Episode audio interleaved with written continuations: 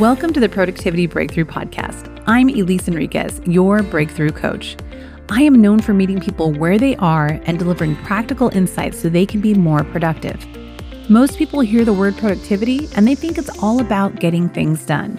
What actually moves us forward in life and business is getting things known, getting things prioritized, and illuminating the next steps so you can achieve the goals that matter most to you.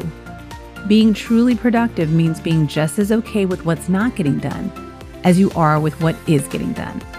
If you are ready to create productivity breakthroughs in your life and business, then you are in the right place. I am so glad you're here. Now, let's create some breakthroughs. Hey there, if you are new to the podcast, it's important for you to know that what we do is work on moving forward what matters most. And in this week's episode, we're going to focus on moving forward your mental health. I'm going to share my story about anxiety and depression, and I want you to know this up front in case these topics could be triggering for you in any way at all. And if you're someone who's never had struggles with anxiety or depression, I encourage you to listen anyway. My story is just one story and is certainly not a complete representation of everyone's experience with mental health struggles, but I do think it's good to take on other perspectives whenever you can. So do keep listening if you aren't triggered by these topics. Okay, off we go. I want to do a bit of a check in with you this week. Are you ready? How are you? Like, really? How have you been lately? Are you fine? A couple of years ago, my wife put a shirt in my stocking that said, It's fine, I'm fine, everything's fine.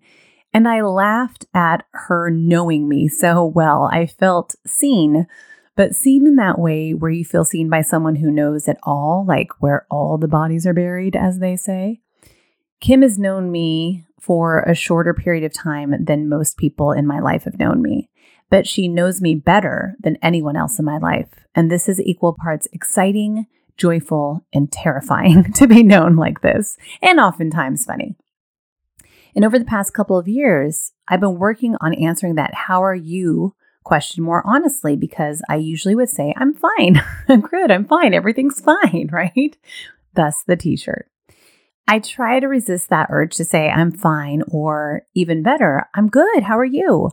And immediately shift the attention off of me. I got really good at doing this when my first marriage was falling apart, giving that quick answer and then pivoting right over to whoever it was that had asked me the question to begin with. And when I say I've worked on answering the how are you question more honestly, I don't share the full truth of how I am with just anyone. It's not like I am in line at the grocery store and the clerk says, How's your day going? And then I unload on them, right? They don't get my whole life story. But if I'm spending time with my people who are, our closest to me and they ask me, how I'm doing, I've gotten a lot better at being honest, sharing the fun stuff, the good stuff, the celebrations, and the hard stuff. And I have to say, sometimes sharing the good stuff can be even hard because if you know they're going through a hard time, it can be hard to share that good stuff. But I try to make sure I share all of it honestly. And when my wife asks me how I'm doing, because she's probably noticing something that's off about me, I try to take a deep breath and pause and see what I'm really feeling before I respond. And if I can't figure it out, I tell her, I'm not sure, you know, something's off. Let me think about that. And then I can actually think about it and get back to her. You know, other times she just catches me in an odd moment and I'm just like, oh, I was just totally thinking about blah, blah, blah. And that's real. It's not just a way to, to get out of answering the question. Now, this is drastically different than Elise circa summer 2020. Back then, Kim was my fiance, my very soon to be wife. And we had spent the last year going through a huge remodel. We bought this house and took it all the way down to the studs, inside and outside. We weren't living in the house, right? So, luckily, we weren't living in the house at the time, but it was this huge outflow of money, lots of delays, and endless details to be managed that she loved. She loved the process and was so stoked about it. And I won't go into all the first world problem woes of a big remodel. I get how privileged I am to have this experience. And let's just say it was really stressful for me. But by October of 2019, we had moved into our home, and my stress level was still high because some of the remodel stuff just wasn't done. And there were people in and out of our house for weeks. I was endlessly aggravated by the delays, the issues, and constant interruptions of that remodel. And thank goodness for Kim, because had it not been for her, it never would have gotten done because she protected people from my wrath. I just wanted to fire everybody and, and just like find new people. But I've played that part as a spouse before, that shield, that human shield, and it's not fun. I knew she was doing that for me. She was being the human shield, and I didn't want that for her. But I felt justified in my anger and in my frustration, even though it wasn't directed at her she had to be around it all the time. And I kept telling myself, when the project is done, I'll get back to being myself again. Even just talking about it, um, you can probably hear the tension in my voice and the discomfort. So we move in, you know, there's all the stuff going on. It's October of 2019. We kind of get through all of that eventually. We get to have Christmas. And then we roll into 2020. Fuck, you know exactly what happened in 2020, right? So, in spite of creating and producing a ton of helpful content, I watched client contracts end with no new clients in sight. It was very scary time during the initial days of the pandemic. I mean, it's been a struggle this whole time, of course, for all of us in so many different ways. And that time was especially scary because it just felt everything felt so unknown. Well, we had also just started a huge landscaping project at the house that got put on hold due to the pandemic. And our entire yard, our property was torn up and it looked like it had just been blasted by bombs or something. So coming in and out of our home felt like being in a war zone. And we were home all the time because we, well, because of the pandemic, right? Then spring brought about the unexpected and sudden death of my dad, who I was estranged from. And he died just a couple of days before my cousin passed away after her long battle with cancer. And during that time, I let myself take some time off to just rest and grieve and let myself feel all the hard feelings. And as the things just continued to pile on, my agitation was quickly triggered. My fuse was short. I would snip and snap at Kim. I kept giving myself a pass, though. I'm going through a lot these days, I would tell myself. So, of course, I'm having a hard time. And she kept giving me a pass, too. Another snip, another flash of anger, another morning not wanting to get out of bed. And then my aunt had a life changing medical event happen. And so my mom is amazing and she moved out of her house and in with us so her sister and her brother in law could move into her house to be closer to better medical care. So now my mom was living with us and suddenly I was worse than ever. And it took me a while to figure it out, but it was because I was trying to contain all of these feelings and this, these snaps and snips so I could appear to be okay in front of my mom. And that just led actually to more breaks and snips and snaps. And by then I knew something was up. So I was talking with Kim about it all. So she knew I was having a hard time. She could see things weren't getting better, and I could see things weren't getting better. I could show up for my business and my clients, but they got the best of me, and very little was left for Kim or my mom. I mean, I had plenty of good moments with them. I wasn't constantly a raging bitch or anything, but I could tell that my mom and Kim were walking on eggshells. Again, something I'm familiar with and I wouldn't wish on anyone. So, sometime near the end of June of 2020, I had an outburst about something that I don't even remember about, but I got really angry with my mom about something.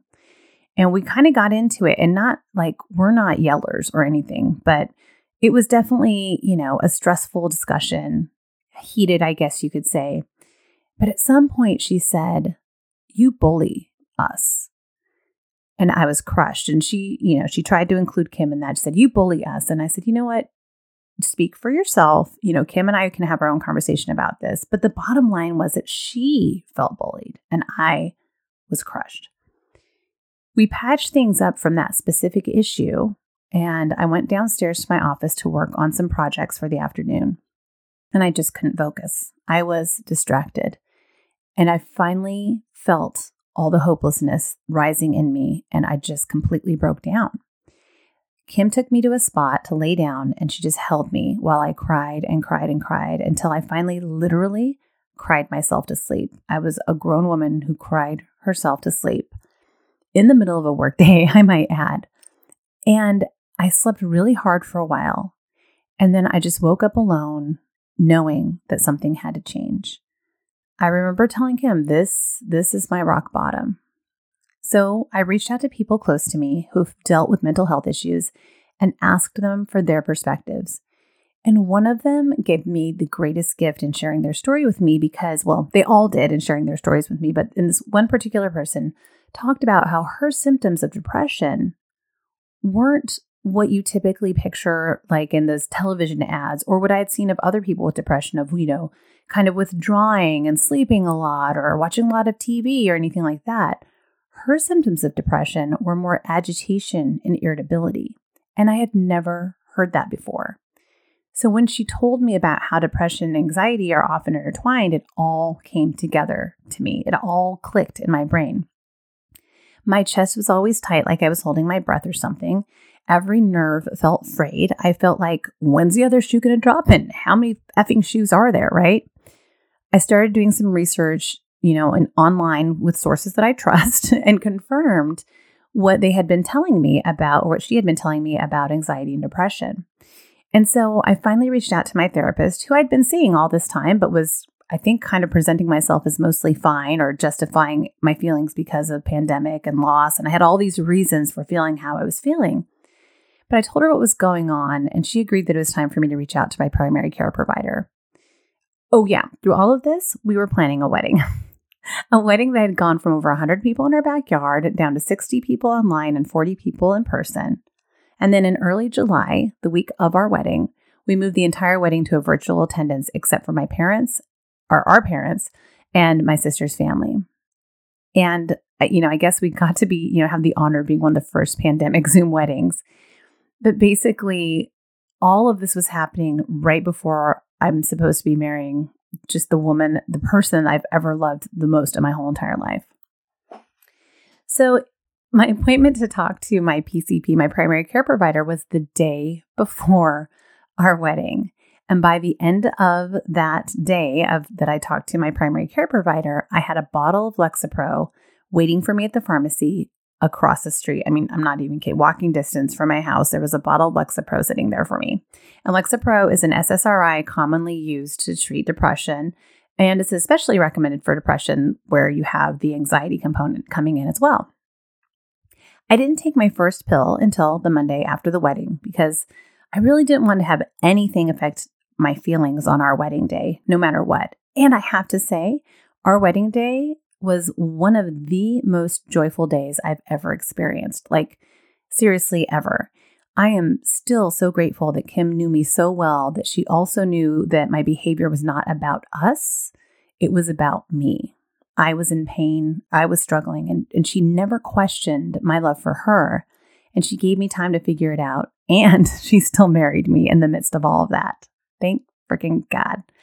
All right, so just a couple weeks into taking my medication, which I started taking two days after our wedding, I could feel the tightness in my chest loosening. There were initial side effects from the drug that I eventually worked through, but a couple of months of side effects were worth it to get where I am almost two years later. I feel lighter. I feel more calm and relaxed. The joyful moments are even brighter and longer lasting. I started feeling creative again and I am a way better wife and daughter. I mean, my mom doesn't live with us anymore, but she has lived with us actually again a couple times since then. Again, due to family stuff, she's lived with us to give up her house to somebody else. And the experience, I think, for her was so much better than it was before. It was for me too. Um, but for for her, I've talked with her about it and said, I'm better, right? and she luckily agreed. So I could have taken a completely different path in all of this. I could have tried to numb all of this anxiety and raw nerves and depression with work and alcohol, maybe illicit drugs, shopping, gaming, eating, whatever. Well, I definitely tried some eating, I'm sure of it. But instead, I turned toward what was wrong rather than continuing to try to stuff it down, which is typically how I handle things. I brought others in to help me look at it from as many angles as I could. I enlisted the help of professionals and I tried something new. I'm not sharing all of this with you to say that everyone should get on some sort of medication. That is, of course, a personal choice and definitely a discussion to be had with your mental health and healthcare professionals. I'm sharing this with you to say it's okay to not be okay. It's okay to have hard moments, hard days, hard weeks, and even a hard month. But if you keep telling yourself, I'll feel better when dot, dot, dot, and those whens happen and you're still not feeling better, and at the same time, you're kind of telling everybody else outside of your you that you're fine. I encourage you to try something different. Try letting trusted people in. Try talking to your therapist or counselor. And if you don't have one, find one. And the best way to do that is just to ask your friends and family for recommendations and then, of course, research them and interview them. But that's the best way I have found, and most people have found to find a therapist or counselor and talk to your doctor. Get an appointment with your primary care provider, but let people in. And know that everyone's rock bottom can look different. Mine was being called a bully by my mom, and I will never forget it. That was enough for me. That was it. It was time to get help. Your rock bottom could be hearing yourself and my story, whatever that might be. So if you heard yourself in this story in any way, turn toward what you are trying to avoid and let people in. And if you're feeling helpless and you're not sure who to let in, there are people ready to help you. Do not hesitate to contact the suicide prevention hotlines like preventionlifeline.org, su- excuse me, suicidepreventionlifeline.org, or call 1 800 273 8255. And actually, starting July 16th of this year, 2022, you can simply dial 988 on your phone and you'll reach that hotline. And I'll, of course, provide this information in the show notes. And if you heard someone else in my story, please share this episode with them so that they know they're not alone. You know, all of this brings me to a very important question of the week Who can you let in when you are feeling down? Who can you let in when you are feeling down? Think about that. Think about them, excuse me, this week. And even if you don't need them now, reach out and let them know how special they are to you. I bet you can think of at least one person that I'm thinking of for me. In fact, in just one week from the release of this episode, Kim and I will be celebrating two years of marriage. An episode like this might seem like a weird way to celebrate, but I cannot imagine where I'd be without her in my life. And you can't imagine how much I love having her as my wife. So cheers to us and cheers to you too. Okay, that is all for this week. I'll be back again with you next week. Until then, keep moving forward what matters most. Thanks so much for joining me for this week's episode of the Productivity Breakthrough Podcast. Did you have a breakthrough today? Write to me and let me know. You can reach me, revisit anything we covered today, or uncover free resources over at elisenriquez.com. And if you know of other leaders in life and business who would appreciate a little help with their productivity breakthroughs, I'd love it if you'd share this podcast with them. And finally, remember to hit subscribe or follow so you don't miss an episode. See you next time.